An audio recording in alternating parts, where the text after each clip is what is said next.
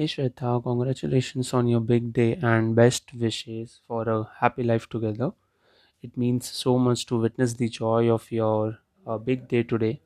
Congrats to both of you finding on the perfect person to share all your days with.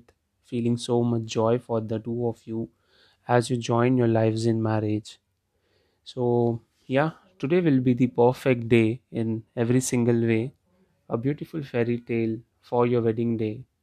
The theme is to have love and laughter and to live your days like happily ever after. So now you'll start having questions कि couples कैसे अपनी life को interesting करते हैं how they like एक दूसरे को daily jail लेते हैं सो living happily is what we need to survive. So, how does one keep the magic alive? How do you light a spark that never goes out? And how does one live a life without fear or a doubt? How do some people manage to keep their bond so strong? And how do some couples always feel like they belong? What do you need to do to stay in love forever and make each day special and grow older together?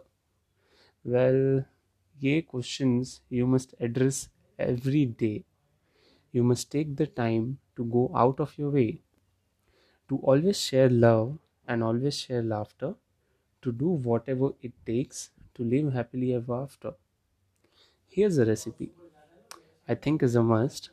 So let's begin with with always having trust. Don't forget it's important to have total respect and to always stay loyal to keep your love perfect. You must communicate each and every day three special little words. Yeah, you must never forget to say.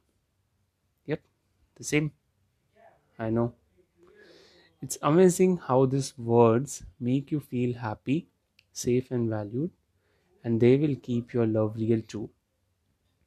A simple act of kindness goes a long, long way.